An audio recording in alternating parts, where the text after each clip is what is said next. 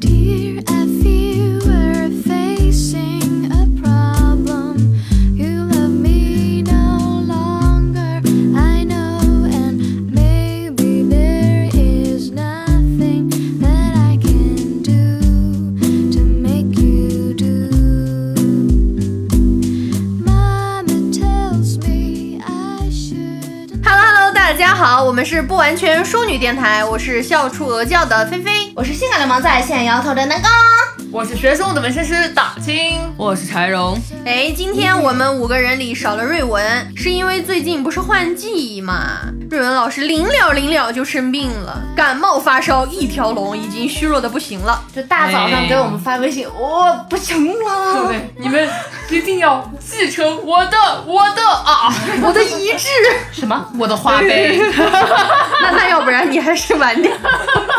对，花费就不必了。 对，因为毕竟换季，然后我们这儿成都嘛，就是下了场雨，国庆前三天艳阳高照，国庆后三天直接就开始上秋冬装了啊，今天早上大庆跟我说，现在这个气温正满三十减十五，真的是我 亲娘啊！呀对对这个对折扣打的可太狠了。而且北方现在已经是冬天了，算是啊就十月底、十一月再北一点都要来暖气了嘛。 我爸已经翻出了他的冲锋衣开始穿了，你知道吗？ 毕竟我记得好像那天说兰州已经又又下雪了。啊，对啊，就很恐怖，你知这道吗？两年总是最早的雪十月份来，最晚的雪五月份走。哦，真的太奇怪了。那我们呢也秉承着录音比躺着耍手机重要，友情比录音重要，身体比友情更重要的原则，所以让瑞文老师请假 了，哈对哈。对对，哎，希望他赶紧好起来嘛，毕竟好多人都在等他嘛。是真呀，的。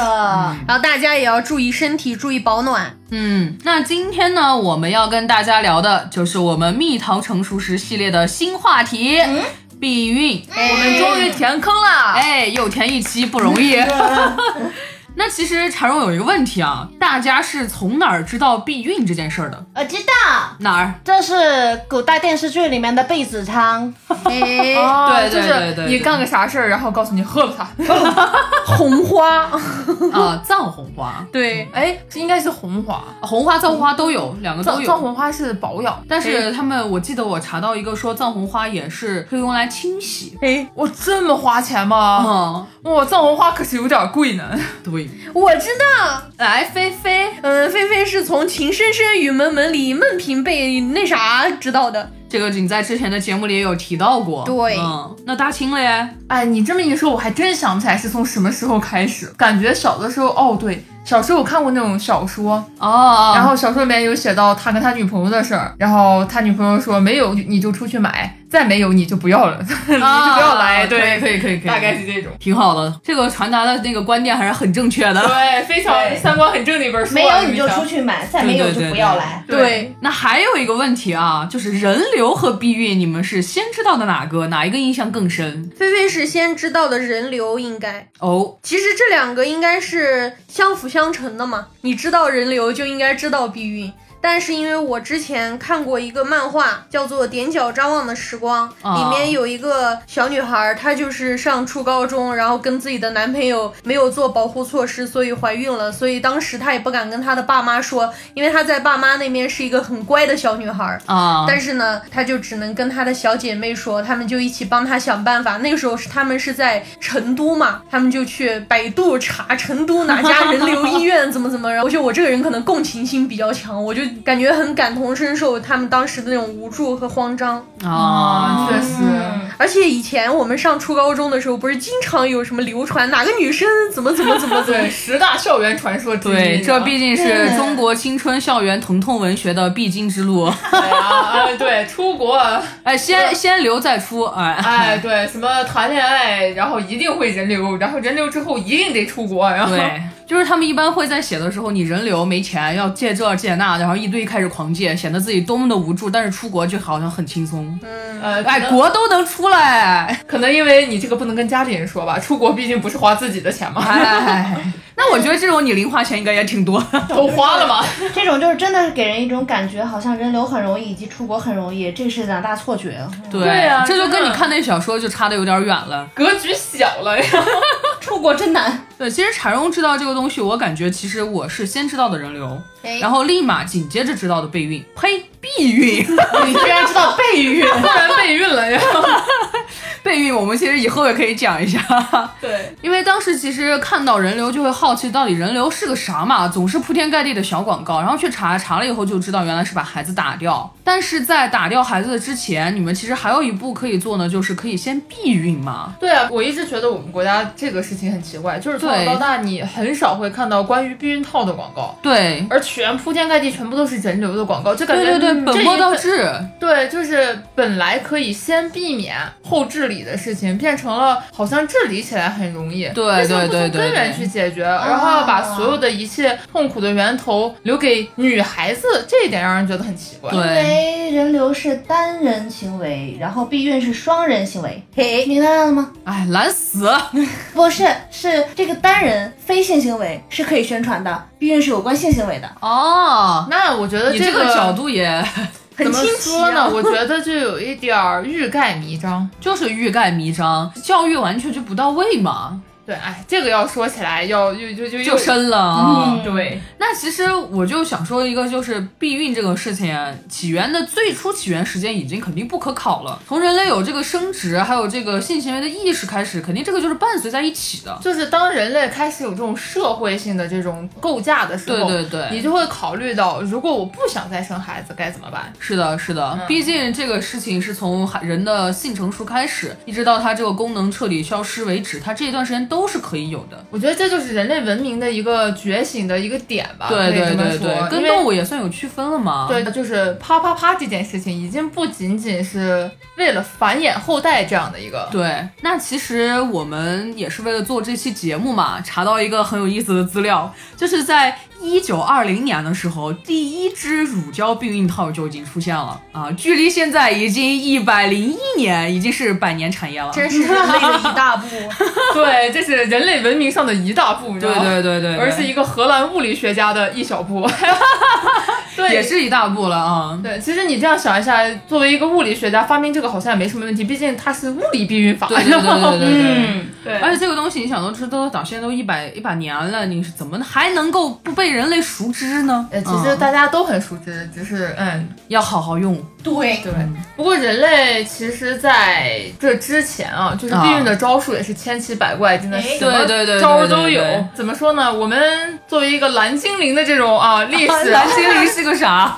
就是拦住哦哦啊哦哦！山的那边，海的那边，有一群蓝精灵。完了我已经不能直视哎这个。不是，我现在感觉那些蓝精灵已经每一个人的帽子上戴着什么邦德，啊德不，哎是邦德是吗？是冈杰斯本，邦啊冈杰呃本冈本， 笑死了！零零七，不得零 了，零七风评被害。啊 不过张 迪，啊这个画面真的是不过要说起来避孕的方法，就在公元两千年之前吧，啊，爱哎折腾的埃及人就发明了一种还算相对很科学的避孕方法。哦，他们呢会把蜂蜜和阿拉伯胶进入到亚麻的团里面，然后塞入到女性的体内，从而达到避孕的效果。原理呢？对它这个原理其实还有堵那么一住点啊吗科学，不不 不，就是蜂蜜呢经过微生物发酵，啊它，就会产生乳酸嘛，哦嗯而酸类物质呢会杀死精子。哦，而阿拉伯对胶对对吸水，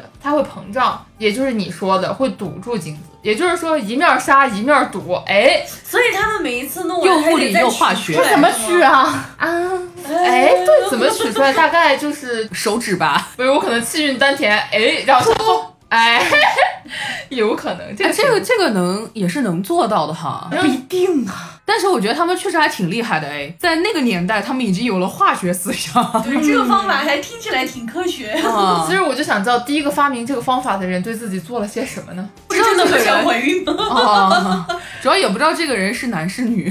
就有点神奇，对吧？ 对对对对对对，就不久之后呢，啊哎作妖的埃及人他们就想出来了一些新方法啊，又是埃及人。他们呢把石榴籽对，石榴的籽儿，然后混合蜡做成的锥状物，然后套到自己的丁丁上。哎，对，这也就是最早的那种套套的雏形哦这也啊啊。太爱折腾你了等会儿吧你！再说一遍石榴籽儿对，然后用那个混合蜡质，就是啊！就它不就凝在一起了吗？然后做成一个锥形的像帽子一样的东西。我的妈，这玩意儿还带按摩效果是吗？不是，但我觉得这样女孩子有点痛苦哦。但是这一招呢很不实用，于是呢这种套到最后就成为了一种地位的象征。啊，因为做工复杂吗？对，应该是这样，就很是我的弟弟。弟头上也要戴一顶皇冠吗？对，它就变成了一种装饰品。不能软，皇冠会掉。可不是去幼儿园的场。对，但是埃及人的脑洞呢，就是一旦打开以后，根本没有人能拦得 拦不他们住 啊！对，后面他们又发明出来了一种内裤，哎，薄且宽松，然后在啪啪的时候不脱，哦，然后屁用都没有。对啊，这个屁用没有啊！这个根本防不住啊。， 对就对，这个很奇怪。然后到了埃及人之后呢，就是古希腊人啊，又怎么说翻陈出新，出了一系列奇怪的招数。譬如古希腊人呢，他们也觉得酸这种东西是可以杀精的。嗯，比起埃及人的珠玉在前，他们的行为就有点有点怎么说搞笑了，就是他们会把整颗柠檬塞 进去。不包皮儿吧？对我只能，说啊，得亏女人的下半身没有味觉，就是就很神秘，你知道吗？太痛苦了。更玄乎的时候，他们还有一种叫做闭气法的办法，就是在啪啪啪的时候屏住呼吸打喷嚏，就可以避免这个东西进入，啊，原理是什么呢？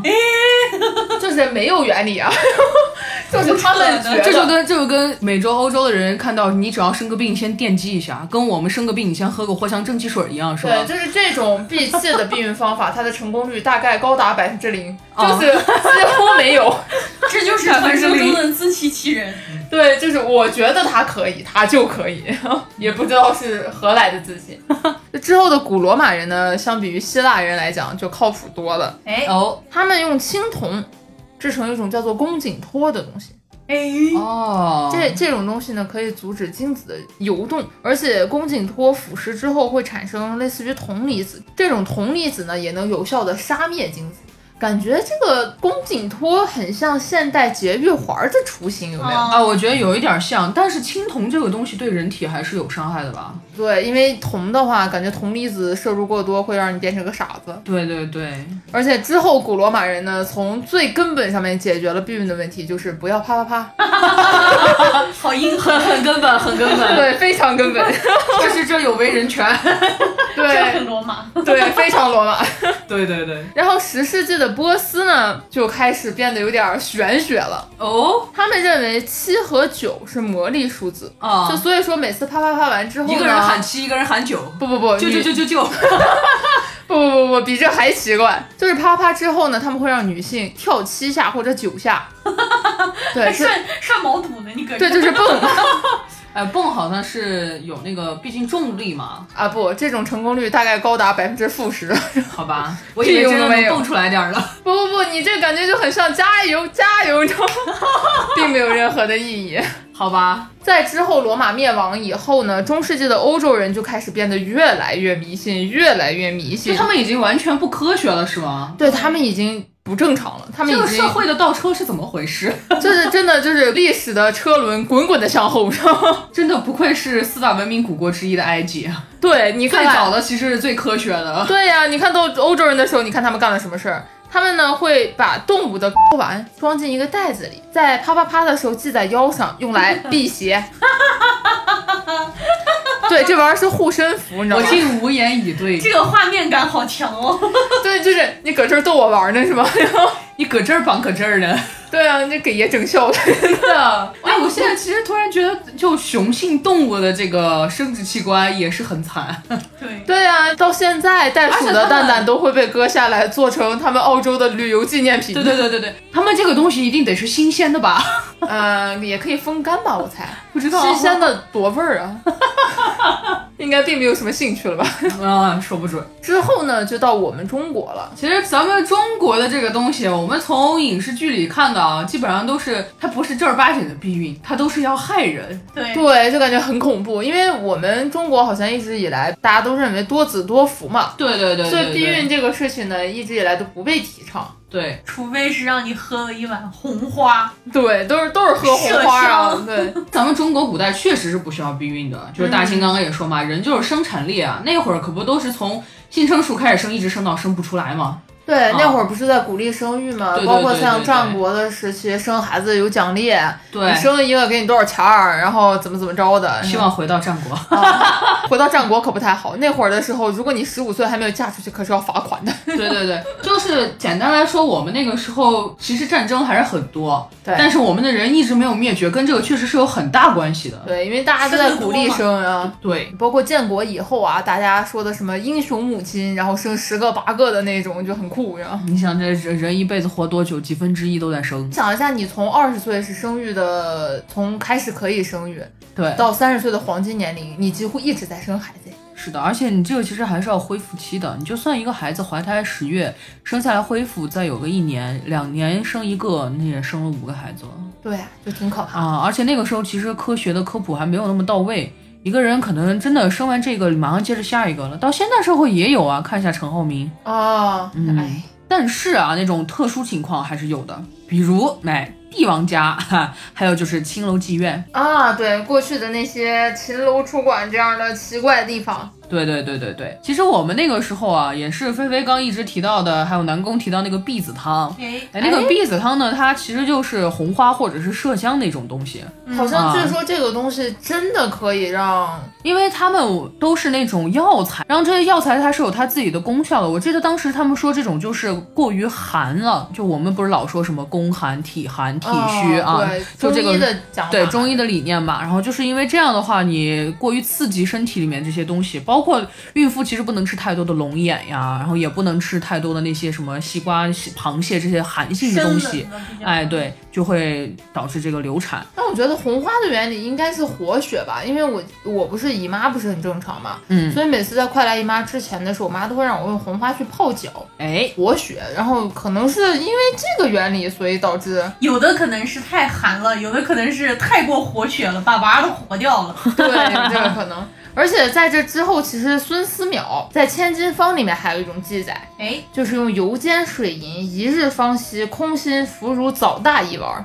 水嗯银对，就口服水银，在古人看来是可以避孕的，但是这种那不是剧毒吗？对，汞中毒所以这种办法怎么说呢，就有点伤敌一千，自损八百，就是他杀的不只是孩子，对，还还有有孕人妇本人，因为这种东西它严重的话会毁坏你的生殖系统。而且这种药用多了以后，就会造成以后你想怀都怀不上了。对，很有可对能会死，其实对真的。对，因为红花呢，它之所以会造成不孕，就是像菲菲前面说的，它太活血了，它的功效就是活血化瘀。嗯啊，它像我们现在是用来指这个痛经和月经有血块儿这种东西。对但那个时候一活动，哎，活得多了，它就一定会挂不住了，挂嗯不住了。哎，可以这么理解。然后，所以呢，我们还有一种那种避孕方法。其实我们前面说的都已经是人流方法了哦啊，对那药流方法了。就现在这个是避孕啊，用红花呢先泡一下水啊，然后在事后进进行一个清洗哎，哦，啊。但是我觉得这个水这个东西可能并没有起到这个花的这个效果吧。我感觉应该是没有任何的用处，啊因为但是你毕竟它的流动速度很快。对对对，但是你的这个清洗，我觉得是很正常的。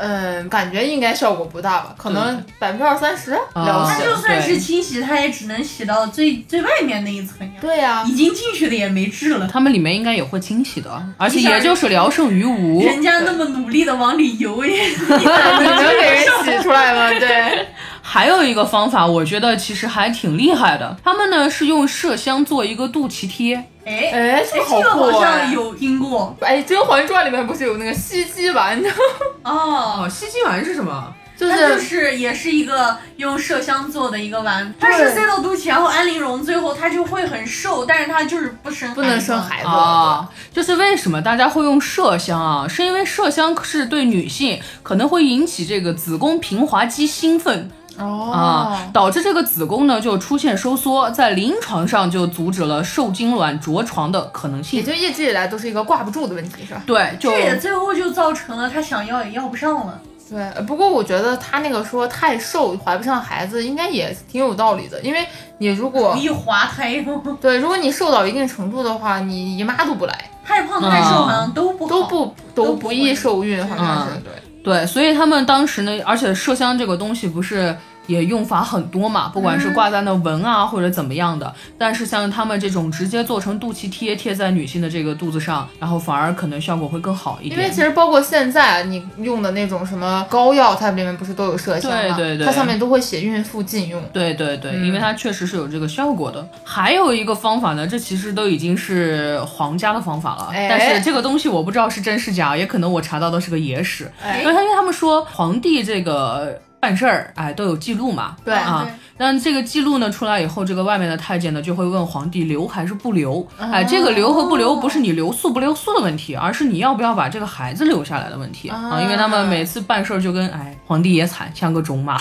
对啊，啊我觉得古时候当皇帝也挺可怜的，还有对出卖 色相。对对对，皇帝就会说留，哎留呢，他们就要把这个记录记下来，记录这个妃子如果怀孕呢，一定是皇帝的这个时间是对的。啊，不然你就要出问题。如果不留呢，他们就不会做这个记录了，反而会派这个内务总管，反正是太监嘛，又不是男人，然后他们就会进去用手按住这个女性的肚子或者是这个屁股后边儿，然后会往下按，然后帮助他们把这个东西排出来。哎这应该也没有什么用吧？对，这跟按恶路似的。对 呀、这这感觉好不科学啊呀、对，所以就我觉得这可能也只是一种奇妙的谣传吧。我感真觉的觉得有点像谣传，真的有孩有皇上会不要孩子吗？那他他不会有要啊孩子就是会有那你种想华妃啊？华妃那种，他直接就给你送欢宜香了，对呀、就就大概是这种意思吧，就是哦我看不上你，你不能。你不能对对有我的对孩子，你政治因素在里对面。对但是对对为什么我又会把它写进来呢？是因为我真的查了好多咱们中国古代的避孕方法，都有这么一茬儿。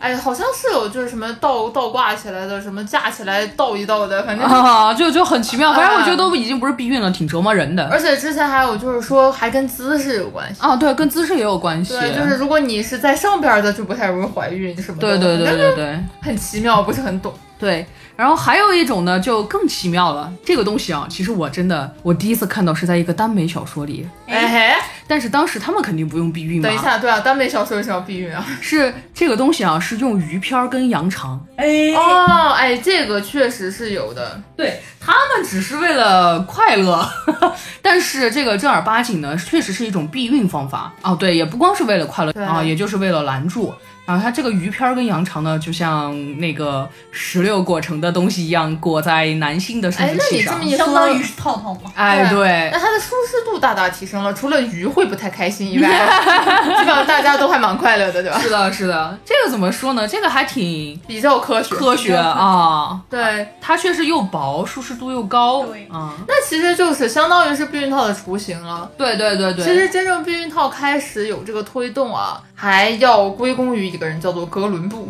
哎呃，怎么是它？就是也不是说真的会归功于他吧，因为十五世纪的时候，哥伦布不是去新大陆了吗？啊、对，他回欧洲的时候，除了带回了一些奇怪的见闻以外，还带回了梅毒。哎，哦，对，梅毒这个东西啊，真的是把欧洲人当时是折腾的很惨。 对对对对，所以为此呢，罗马医生呢发明了一种亚麻布的避孕套，哎，就有效的隔离了梅毒，也起到了一定的避孕效果。但是你知道哦亚麻布嘛，毕竟不是很舒适吧？啊，就这个用户体验应该有一点有一点糟啊。 啊，在这之后呢，就到了十六世纪的日本，就是你知道他们这种扶桑人民真的是非常有匠人 精神，这是从古至今的匠人精神。对他们把乌龟壳打磨成了那种薄薄的圆筒，然后套在钉钉上，嗯，就是我听的都痛。这个用户体验，我觉得可能还不如亚麻呢吧，你好吧，我对这个东西的外形有了极大的好 奇，就很神秘啊。他们既不考虑乌龟的感受，也不考虑自己的感受，而且我觉得真的从古至今，乌龟这个生物真的是承载了惨太了多。对他为人类付出了太多，它既能承载甲骨文文明，它还能避孕，甚至对。它还有各种各样的祥瑞象还能征入。药对他可太惨了，乌龟真的好是。惨啊！作为一个养龟人，柴荣这会儿心深深的感到心疼。对，然后之后的中国人呢，就改进了这些工艺，就像刚刚柴荣说过的鱼漂啊、羊肠之类的东西。嗯，因为其实中国确实出现这种避孕的措施要晚于欧洲的嘛。但是之后其实正经用羊肠的是英国人，哎，对，十七世纪的欧洲呢，皇家医生用小羊的盲肠为英国国王制成了一枚避孕套。看看科研人员真的对是，然后该发明呢就被誉为是愉快的发明。就这个医生呢，是 因此被获封了骑士的勋章。哎，我以为直接加官进爵，走上人生巅峰也算了。，对，就是，哦哎而且他的名字也成了避孕套最早的名字，安全套，就是 condom，就是这个是这个医生的名字。 我以为它叫安全。对，自此。自此之后呢，这个名字也就变成了避孕套的名字，哎呀，也是有点尴尬。不过还好不尴尬，这是科学。啊，也对啊。从此之后呢，人类的避孕技术就飞速发展了。而且我哎，我刚突然想到，啊他真的一点也不尴尬，每一个人都知道他的名字。这如果用《寻梦环游记》来说的话，不是他永流于世了吗？ 哎，这么一说也有道理啊是。哦，不记得他这个人，只记得他的名字，然后对不知道这个人名。就大家后来知道这个名字的时候，哎，这个人怎么起这么个名儿？ 但是如果要是再按我们的神话系统来说，这知道他的名儿，每天都要念，每天都要用的话，那不也就是供上香火了？这可是真香火， 哦，好迷信啊！巨阳真君是吗？ 哇，还能这么 说？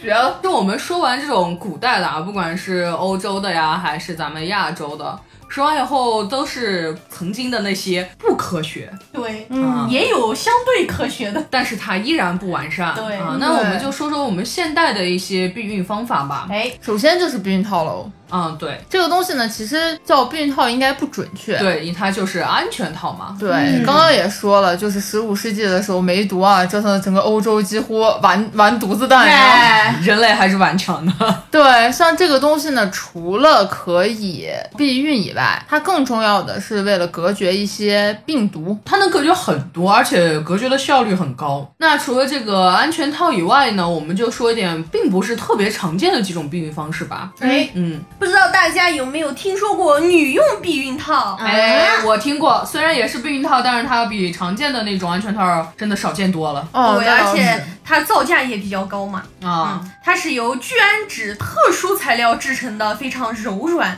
透明而且坚固耐磨的胶状套。消是个什么消儿啊？消肿，意思是内嵌制的嘛？对，嗯它它的长度大约是十七厘米，哇，这这不够我们中国男性的平均长度呢，真是。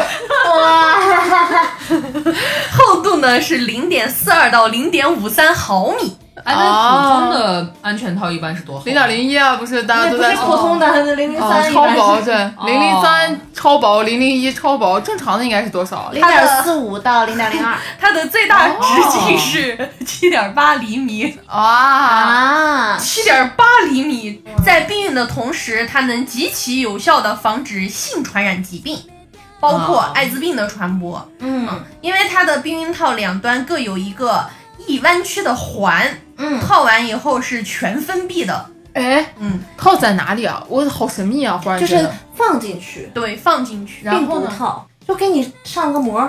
哦，哦，吹了个气球嗯，使用时将紧贴套的末 端，啊。外端的环儿较大，比较薄。啊，使用时将阻隔男性与女性直接接触，就相当于是套了一个套子。啊，而且我记得好像说是这种的话，因为呃，安全套它毕竟还是只存在于男性的外生殖器上的嘛，嗯，所以它有的时候跟那个外部的这个接触地方是没有保护的。哦啊，也但是这有个一定好的像风险，是这对样。对对，但这个好像确实要保护的更多，就仿佛套了一个桌布，所以它的这个保护效果要比那个更好一点。但是它毕竟是胶状的嘛，嵌入式的其实并不好用，而感觉应该不且是很舒服。，对，也确实不舒服。就是会有一些女生她会有那个乳胶过敏嘛，嗯就会用这个啊。哎，对，它可以防止乳胶过敏吗？之前有有是用橡胶制成的，对，它它它不是是乳乳胶胶嘛，它是聚酯嘛。啊，不是现在也有很多避孕套的那个材质也换成了那种非对乳对胶材对质，对因为这个乳胶过敏的女性和男性其实还蛮多的。好像是。对，对，如果说真的乳胶过敏的话，其实也可以去试一下避孕药什么，但是当然这个东西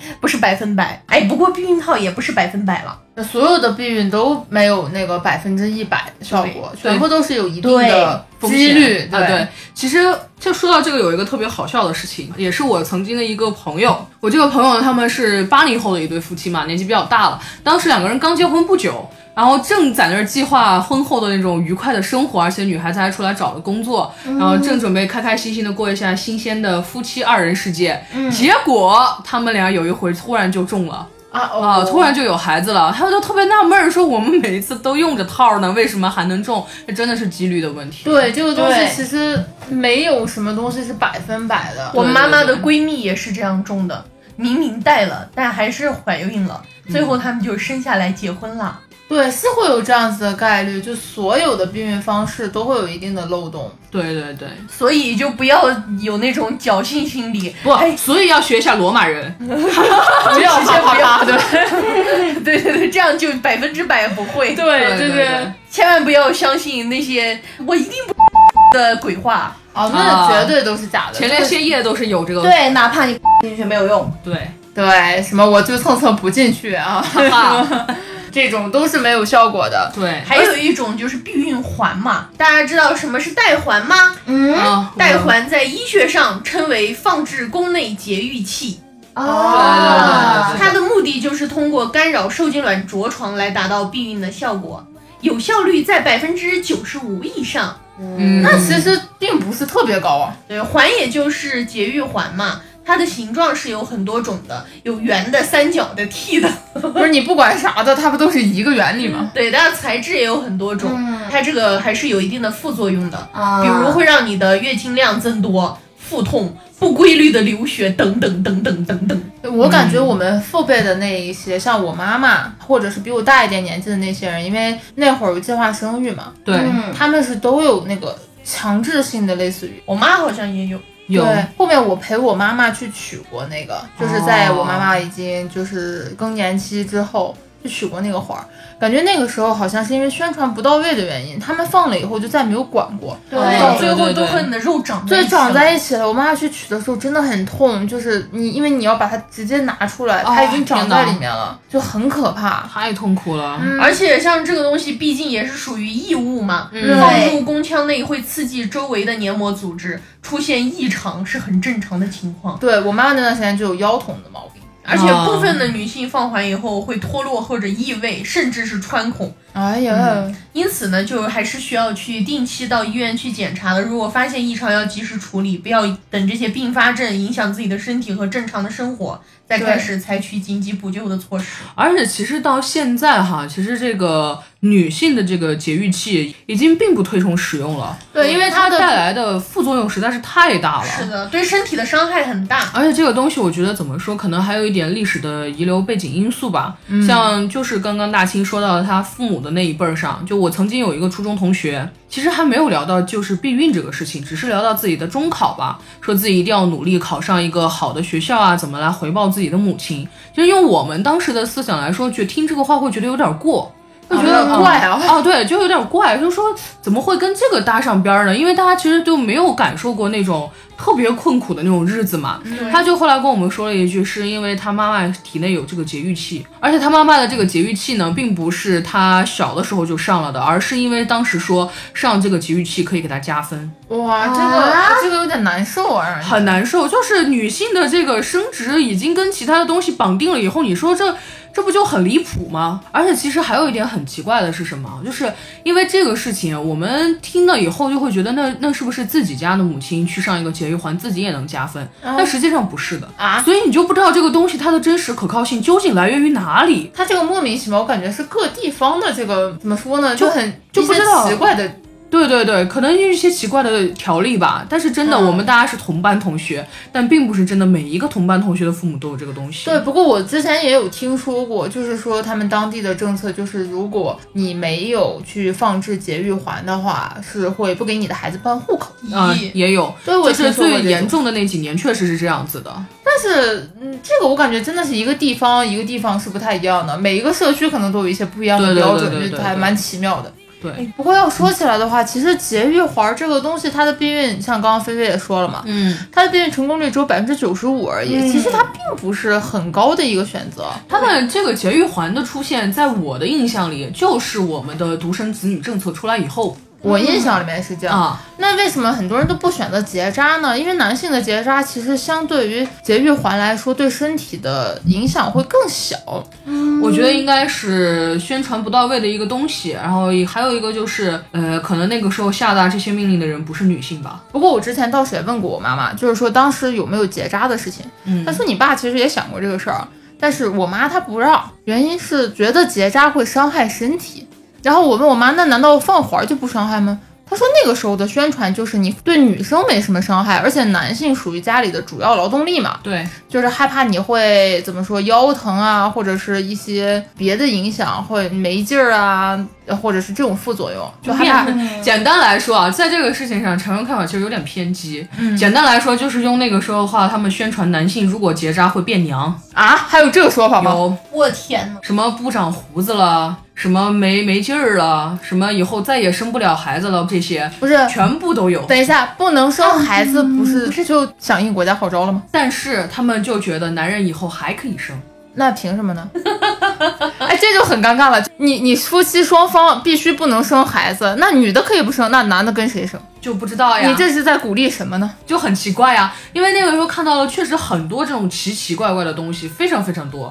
而且我也身边有一个同学，他有一个弟弟，他说他妈妈当时跟他爸两个人为什么要生那个弟弟呢？首先老话重提就是重男轻女这个概念，再一个呢就是为了不上环儿，他们家东躲西藏。他小时候他的父母没有陪在他的身边，哇，超生游击队是吧？ 啊，哇，是东躲西藏。用他的话来说是，除了在省里面躲以外，还要躲到外省去。不过那会儿确实是因为我记得我有一个同学，嗯就是然后为了他不妈上环妈儿他妈妈是公务员，嗯，不过他们家刚好反过来，他是个儿子，他妈妈就一直想要一个妹妹，一直想要一个妹妹，但是那个时候呢，就公务员是很严格的，对对对对对。然后他们家为了生他那个妹妹被罚了三十万，九十年代。哇塞！对，然后他们全家把他妹妹就当当当 公主一样妹妹捧可着贵 了，对，妹妹老贵 了，天哪！从出生开始身价比他贵了三十万你。可不能出事儿啊！妹妹对，就他们家就是属于很典型的那种重女轻男，就他从小那过的就不是人过的日对，子。所以这个，那是毕竟你不是三十万呢。对，所以我们再说回这个节育环啊，就是为什么现在也根本就不是很提倡它。除了我们说到的这个对身体的伤害也，我觉得确实是有一部分这个历史遗留的问题存在。还有一部分啊其实主要是当时宣传不到位。你说节育环到底有用吗？是有用的。。对，你说女性上环真的会影响身体吗？也会对，但是没有像大家最近网传的那么如同洪水猛兽一般。对对对你定期去医院检查，遵医嘱，这个其实也是一个可行的办法。我觉得就是医生建议去做这个，我去可以去做的，做好定期检查。但是现在我们大家都知道的某小红书啊，上面经常会出现一些降智打击的文章，有的女孩子会说：“我真的好爱他，爱他的男朋友，我要去为他上个环儿。”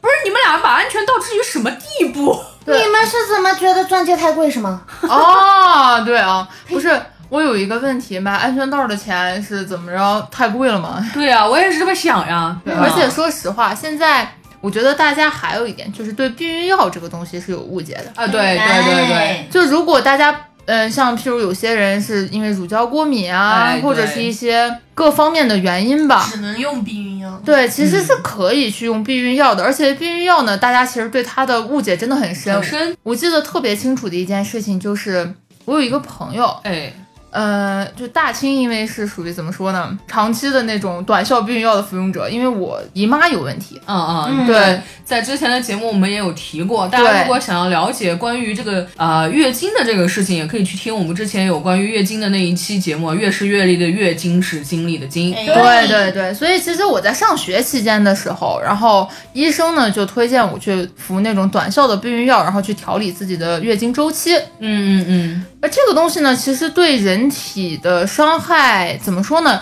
也有文献会说它可能会提高你血栓的概率，或者是乳腺癌的概率，因为它是一个外来激素嘛。对对对。但因为现代的就是到第四代，哦，已经到第四代了。好像是第四代、第五代其实已经出了，嗯，然后它的那个剂量呢非常小，像之前像妈芙龙，哦大家比较熟知的应该是对对对对对它是去氧孕呃稀缺雌醇片，对这一遍 哎，对，非常复杂。去氧孕稀缺雌醇片，对，好的，到现在的优思明，就我一直在吃的是优思明。嗯，明白。像优思明呢，它就属于曲螺酮缺雌醇片，哇，它这个字儿我都听明白了。对，但你连在一起就不知道是什么东对 西。对对对对，而像到现在的这个成分，它就变得剂量很小，嗯，然后成分也很安全了。因为我是我服用前几代的，就像巴芙龙啊，包括像在之前的达英，啊就因为我是有多囊的嘛，啊啊，然后吃达英的话，会对我的影响特别大，就副作用很严重。哦，比如说比如说莫名的烦躁，哦嗯睡不，着觉，然后头痛、头晕，然后痛经，就几乎所有的副作用都在我身上体现了个明遍白。了，那它就证明它这个激素的含量是有点高吧？或者是我感觉对这个激素的成很敏分感，对过敏，嗯然后之后换了优思明之后就好了。就是我推荐，如果有固定性伴侣的朋友，其实不妨可以尝试一下这种短效的避孕药，因为它代谢很快，大概在一两天左右就会代谢代谢掉。啊，但是一定要记得，就是正确服用它，对对对，嗯，嗯，那么怎么正确服用呢？就一定要每天按时吃呀。避孕药是在之前吃还是之后吃？这个事儿是这样的，我发现真的菲菲这个问题就暴露了所有人对避孕药的一个怎么说呢误解。理解，嗯，避孕药其实是分很多种的，嗯像你刚刚说那个事前事后的那个东西，它叫做紧急避孕药。嗯，啊，紧急避孕药和短效避孕药完全是两个概念。对，这个我记得之前我有一个朋友，然后在看见我吃那个药的时候，就问我你为什么一直在吃这个？我说因为来姨妈。他说啊，这个东西不是一般事儿后吃吗？我说事儿后吃的那个也不能常吃啊。他说啊，不能吗？能，对，但事实上是不能的。就是这个紧急避孕药呢和短效避孕药，它们两者的差别其实是非常大的。呃，怎么因为说？第一，它们两个的成分不同。啊短效避孕药呢，一般是由低剂量的雌孕激素组成，啊，而紧急避孕药一般是由高效大剂量的孕激素组成的。哦，嗯，而且使用的方法不同。短效避孕药呢，一般都是要长期的连续使用。啊，啊，短效避对，孕的那就种。举个例子吧，一般短效避孕药的就要求连续口服，一般是在二十一天。哇，你这么久？它是这样的，嗯、你在前七天的时候嗯，还是要用其他的辅助避孕方法，哦七天之后它就会建立一个类似于怎么说屏呢？障。啊，可以这么说吧。然后在这之后就可以了，哦，原来但是它如此是必须要每天按时的去服用，因为它那个药上面都会给你标注星期几、星期几，为了防止你漏吃。哦一旦漏服就没有效果了，因为它短效嘛，它已经说了是短效，其实它只管你一到两天。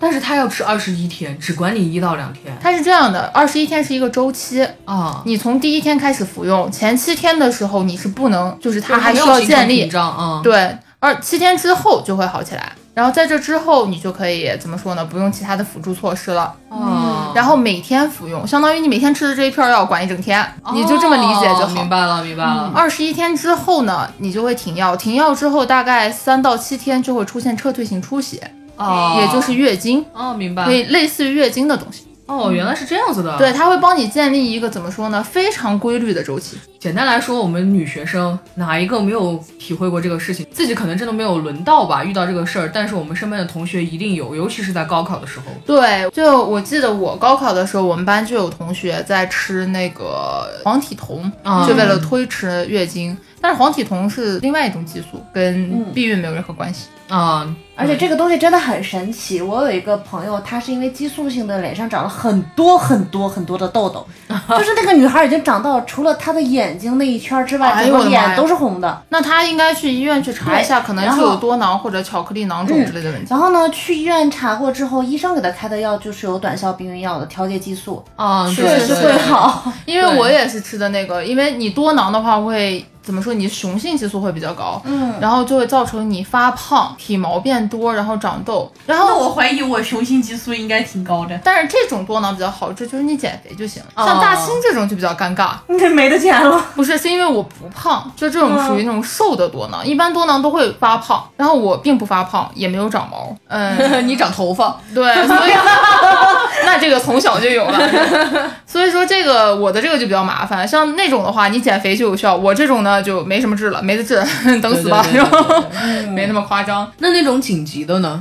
紧急的话，其实伤害是蛮大的，它哦相当于是用大量的激素去刺激你，让你不能受孕。哦但这种事后紧急避孕药呢，一般都是说七十二小时有效嘛，对，就是当你在无防护性生活或者避孕失败之后，七十二小时以内服药是有效果的，而且服药越早，它的效果越好明。白了但是这种药一定不能连续服用，嗯嗯，说实话，就是你一年之内最好就别吃第二片儿，哦，就是不到万不得已，嗯一定不要去吃这个药。就很多女孩儿在自己碰到自己男朋友，然后说我今天啊没有别的，可不可以那个啥，事后你吃药就好了，千万别听他的鬼话。而其实短效避孕药的安全性呢，要比紧急避孕药要好很多，并且避孕的怎么说呢，成功几率也会大很多。紧急避孕药基本上可能只有百分之七十吧，哦，就这个左右的概率，它相当于起到一个就是你所有的措施都失败了之后再去补救的一个办法。对对对对对，嗯，它所有的避孕措施都是前期做好，后期无忧。对，差不多就是这个意思。我们刚才说完了放置式的和就是长效和短效的避孕药呢，啊我们现在口服的对，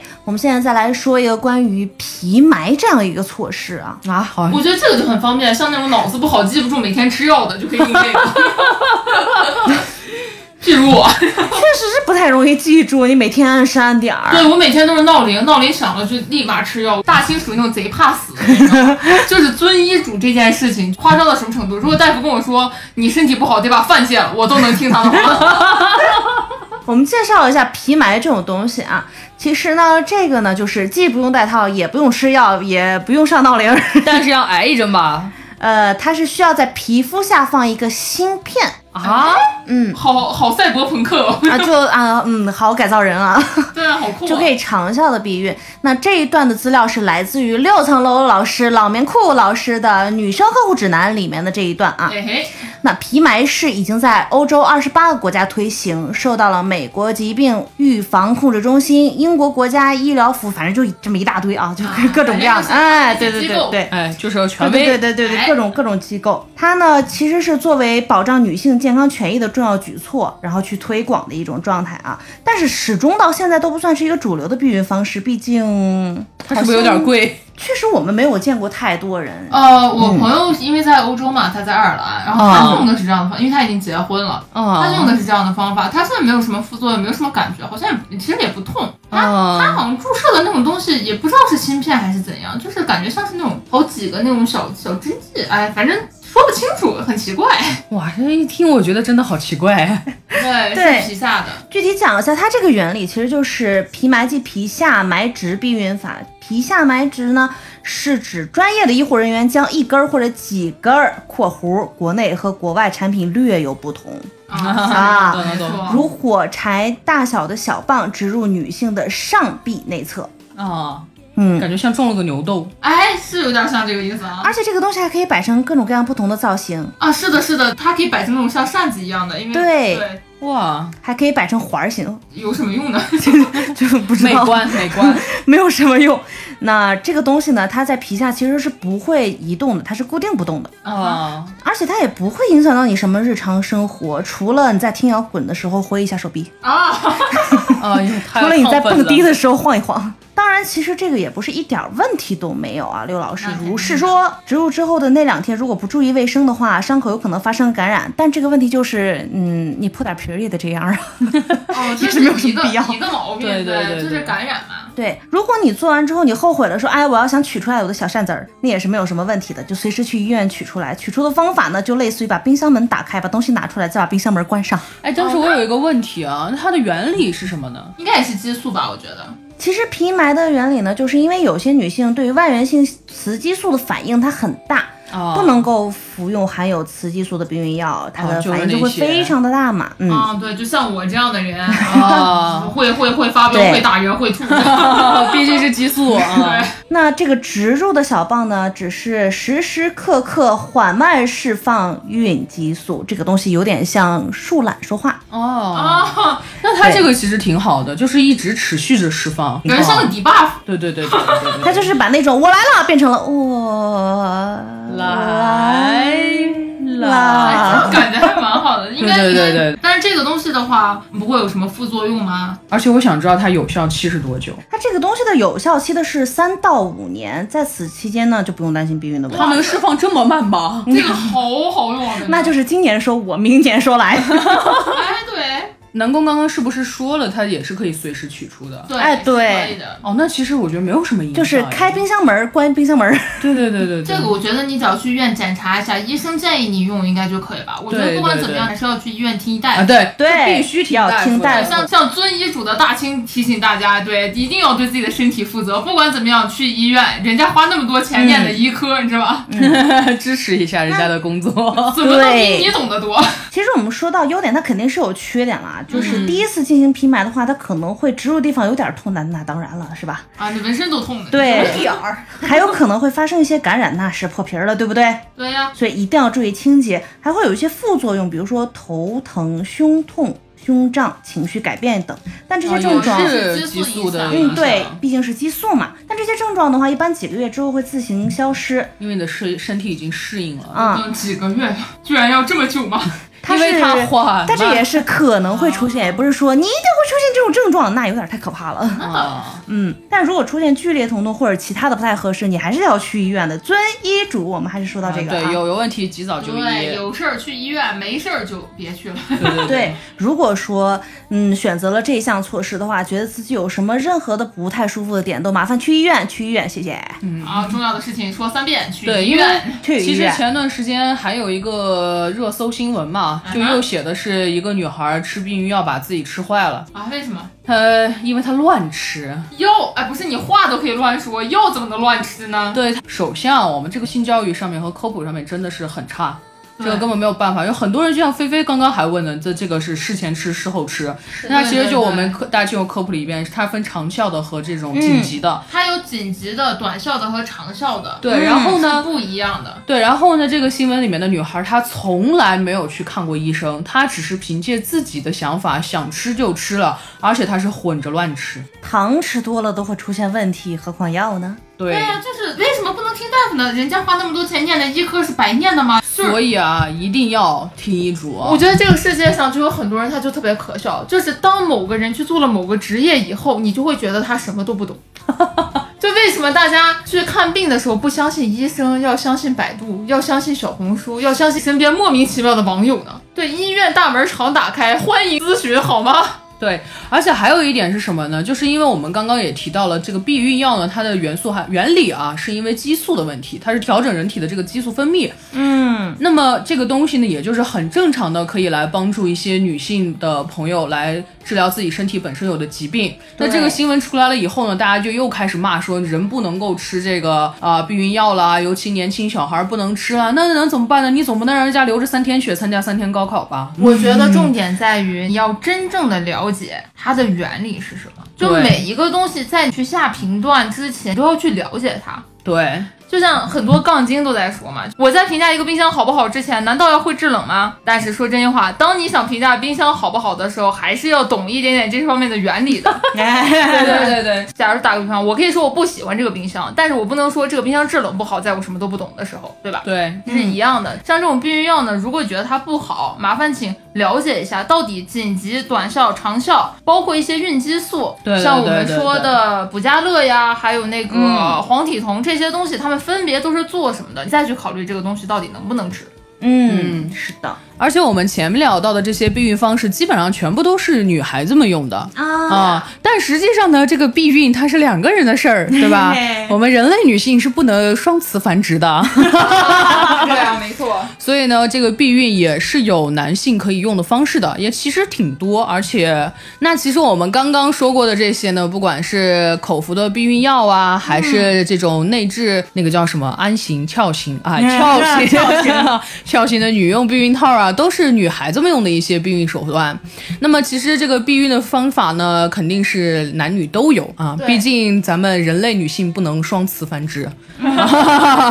对，所以这个男孩子也有很多避孕方式。那我们其实耳熟能详的一常 个见的嘛结扎，还有避孕套啊安全套嗯啊。对啊，这个都是男孩子用的。对，说到这个呢，我们这次呢就找到了一个非常神奇的一个新闻。嗯哎嘿，哎，这个东西呢是新型的男性避孕针剂，哎，嗯，针剂非常的妙。这个东西它是由印度的生物工程师研发出来的，叫做 RISUA。妙啊！就嗯很妙。这个东西呢，男性只要打上一针，有效期是十三年。哦，这么强吗？ 其实它的这个原理是什么样的呢？就是说，呃，药物被注射之后呢，它所使用的生物材料会产生电荷，就是电极啊哈，啊，就会产生静电一样那种东西啊。然后呢，凝胶材料通过 SMA 聚电解质效应，将通过该处的精子，就是说在这个位置的这个精子来撕碎。啊，就是你过不来，就是我在这里设立一个网，你想过来我就扯了你，是这个意思吗？啊、对，我就直接扯了你，让你出去。你来的时候还是一个完整的，出去我就让你塞着出。 哦哇，你这么一说，啊，是这个样子的，而且这个过程它并不影响其他的液体流通，也就是说，它就像一个漏网一样的东西，嗖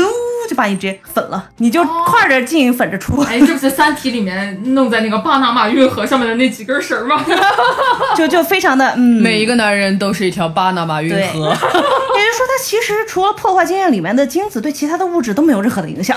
哎，那这个还挺哦哇，酷那的哎我觉得好厉害，这个科学家。对啊，这个这个技术感觉应该没有什么副作用吧？然后呢，它其实是有可逆性的啊，就是如果说啊，对啊，因为他对，十三年的 一下十三年你干完了。嗯，如果说你想要宝宝的时候呢，就再注射一针的碳酸氢钠，将原胶的破坏力破坏掉就好了。哦，一针是药剂，一针是解解毒剂，哎哎，哎，差不多，就是说把那个产生静电那个 东西停，它就停了。哇，好这，好酷哦！对啊，就像打疫苗似的，就跟对感冒针吧，最多算是。哎 我们希望这个科技赶紧科普出来。对嗯真对的对好对对对对，这个东西呢，目前专家已经做过临床实验啊，成功率高达百分之九十七点三。哦，其实还蛮高的。好高，因为我们刚刚提到的节育环是百分之九十五像一般短效避孕药大概在百分之九十九左右，其实啊。短效避孕药的话，它毕竟是那种，激素嘛，有些人激素不耐受。对对对对对，而且讲真，它没有什么的影响，无非就是产生了电流，滋。就感觉这个东西其实它真的影响很小了，因为它有点像那种物理方法，嗯它是把精子怎么说呢撕碎掉。过滤了之前。哎，对对对对它不是说是改变你的什么构造呀，或者影响你的激素啊这些嗯的，而是对通过一个怎么说过滤的方式，我愿意称之它为精子绞碎机。精子漏 勺。 哎，对的。所以这个东西呢，目前这个针剂啊，正在等待印度的药品管理局的批审，大概也就半年左右就可以生产啦。哎，真哇的希望它能快一点民用啊！对对对对对，这个技术千万不能在疫情中失 踪。啊哈，我好慌。其实说真的啊，印度那边他们这种理科的还是很厉害印度他们药特别厉害。啊。印度有一种说法，法，就是说一流的学生上印度理工，二流学生上哈佛。男性的避孕方法，除了刚才我们提到的这种比较高科技的注射以外，那还有一种非常传统的方法，就是结扎了。嗯嗯，结扎通常被认为是一种小手术，哦哦不会影响到身体健康。这些手术早期是永久的、不可逆的避孕手术，啊，就是相当于你结扎之后就就真的不能再生 了，是吧？真的感觉好像它比那是十会三年还狠它是会将你的输精管直接切断嘛？啊！之前我有看过一个结扎的视频，它是那种动漫演示嘛，然后看得我感觉我的幻肢都疼了，你知道吗？ 但但是它是把你的那个管道扎住，就切开，然后给你扎住一个结。哦，那现在是不是可以解开还？现在的医学已经能够实施输精管复通术和输卵管复通术啦。哦，也就是说我相当于打一个活扣，你知 道吗？对，而且其实现在男性的这个结扎对身体和性功能的影响可以说是微乎其微啊，基本没有影响，因为他已经不是截断，就刚刚说是打个结儿嘛。然后他这个手术呢，真的是个小手术，因为现在属于是微创。啊哎，哎不，过你这么一想，感觉那个就公猫结扎和母猫结扎，那公猫也简单一点。 对对对对对，是真的很简单，而且就说除了微创，它是距离皮肤表面其实很近也很薄，它甚至就是可以做到无创手术的效果，都不用缝针啊了。但我有一个问题啊，嗯不是它会扎住你的输精管吗？嗯那那些产生的精子去哪里？嗯，很小的几率它会引起这个淤积的这个症状啊，它会把这个精子一淤积在某一个地方，会有这样一个情况出现。但是大部分的情况是它会自身吸收， 哦，就是它又变成了我的一部分。对，它又它就又变回去了。所以说这个情况，它毕竟像男性、女性他们这个避孕的手段，因为方式不同，然后都会带来一定的一点点副作用，但它并不是绝对的。就是如果有副作用呢，就去医院把它取掉就好了。啊哎，对对，就是这样子的。以上所有东西都是副作用，去医院，谢 谢。而且其实对于男性结扎手术呢，他们还有很多谣言。嗯啊，我们前面是不是有提到哦，？也有提到过，就对是说对什对么无力呀、会变娘啊。哎，对对对对全世界男性对这个男子气概这件事情真的是异常的执着。对，但是这个东西呢，真的怎么说呢？大家不要慌，这是谣言 嗯啊。是的，嗯而且其实对于这个结扎手术，其实还有一个特别神奇的谣言，就是他们说结扎以后就不会 射精了。怎么可能呢？因为因为在很多人的印象里面，首先第一，你切断和结扎都是把它关住，对不对？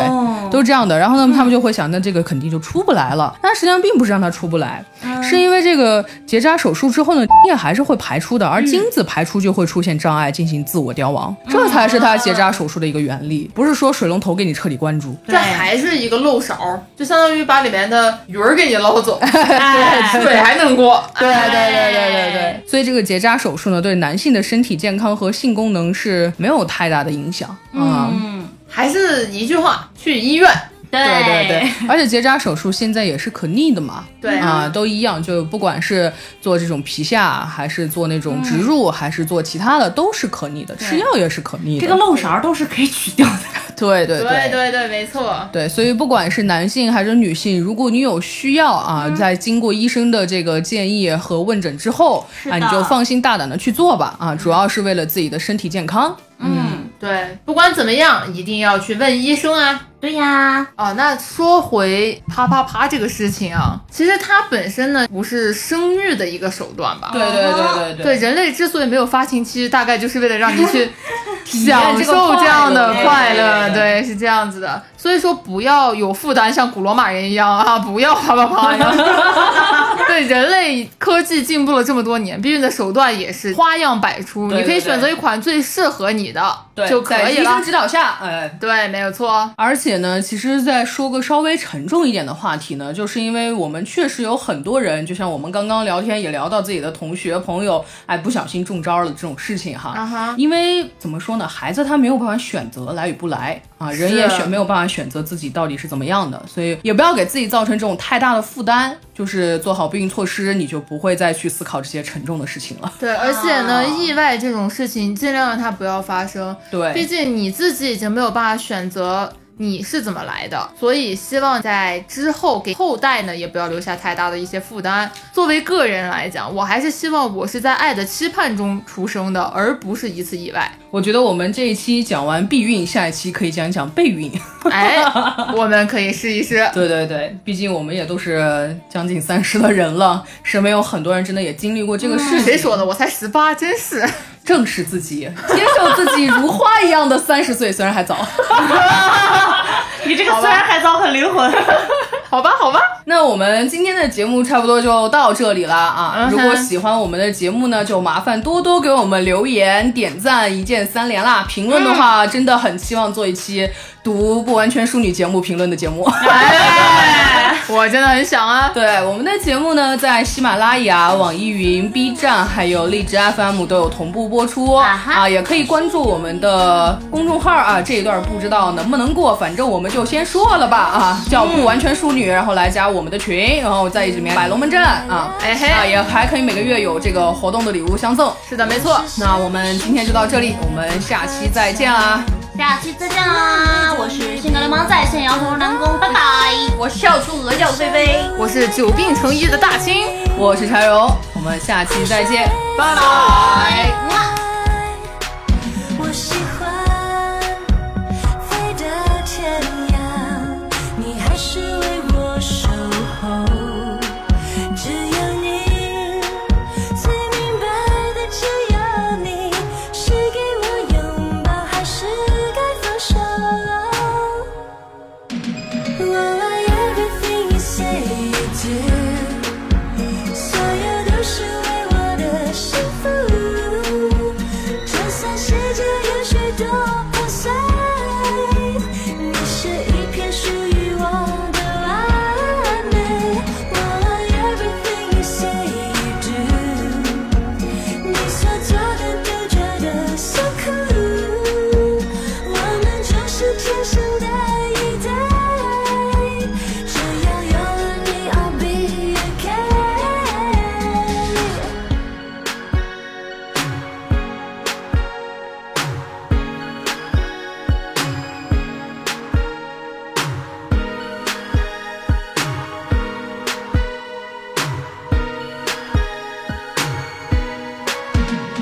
是生命形式也不好猜。